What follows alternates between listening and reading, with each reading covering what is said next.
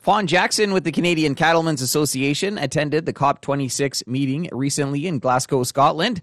I caught up with her earlier this week. I was in Glasgow uh, representing Canadian uh, farmers and was uh, able to participate on a panel um, where we discussed the important contributions that agriculture can make for uh, the fight against climate change. Tell us a little bit about the panel and uh, I guess just your overall impressions of the uh, of the uh, meeting. Yeah, well, uh, certainly the panel uh, was very interesting uh, from uh, uh, who was all sitting uh, on that panel. We had a producer uh, who represented the Pan-African Um, uh, farmers' constituents, and uh, I believe she said that they represent uh, eighty million farmers, so holy, uh, that's, that's quite the number.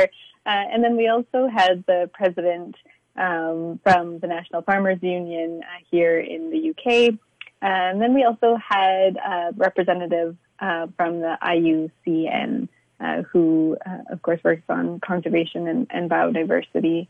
Um, and that intersection in between agriculture and, and conservation, and, and then myself. And we all talked about how uh, agriculture is truly a, a very large, um, uh, is going to be very able to contribute to fighting climate change. And I think that lots, uh, what people hear is uh, perhaps the problems with agriculture, uh, but certainly they don't hear some of, of the solutions. And one of the points that I made uh, during the panel uh, in Canada, Uh, Canadian farmers and ranchers uh, who operate on around forty million acres of, of grasslands are truly one of the largest, or if not the largest, conservation organization in Canada in many ways.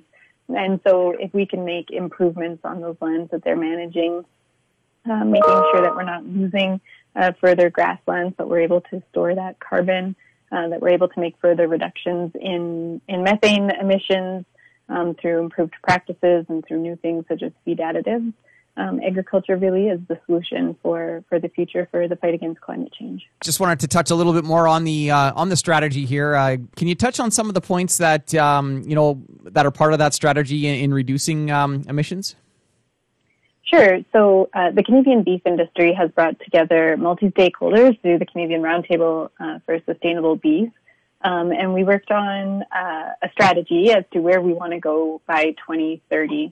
And so our goals include reducing primary uh, production greenhouse gas emission intensity by thirty-three percent by twenty thirty, sequestering an additional three point four million tons of carbon every year through improved uh, management practices, safeguarding the existing one point five billion tons of carbon already stored on lands that are managed with beef cattle, and then also reducing food loss and waste uh, by fifty percent by twenty thirty. So some big goals, uh, but we also have a strategy on how we're going to uh, achieve them. And I have no doubt that um, with this renewed interest in how agriculture can uh, contribute to, to the fight against climate change, um, that there'll also be funding that will uh, go along with that. And, and uh, with all these different stakeholders at the table and some uh, in- increased uh, funding and um, what somebody called the, the farming and agriculture crew, the eco workhouse, uh, workhorse, sorry, uh, that we're we're going to be able to get a lot done.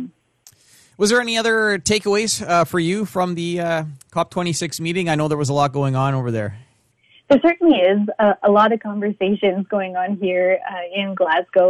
Uh, you know, I think the real key for me is uh, that there is going to be a lot of financing that is coming uh, that I hope can get down to farmers and ranchers, and certainly we'll be working um, to do that.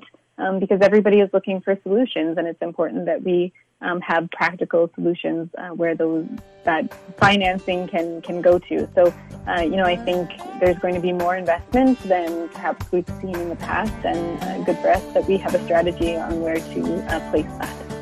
That was Fawn Jackson, Director of Policy and International Affairs with the Canadian Cattlemen's Association. That's it for the Prairie Egg Wire for today. If you have any questions or opinions to share, send them to us by email, the farm desk at golden west dot c a. I'm Corey Knute. Thanks for listening and have a great afternoon. The Prairie Egg Wire will return next week on the Golden West Farm Network.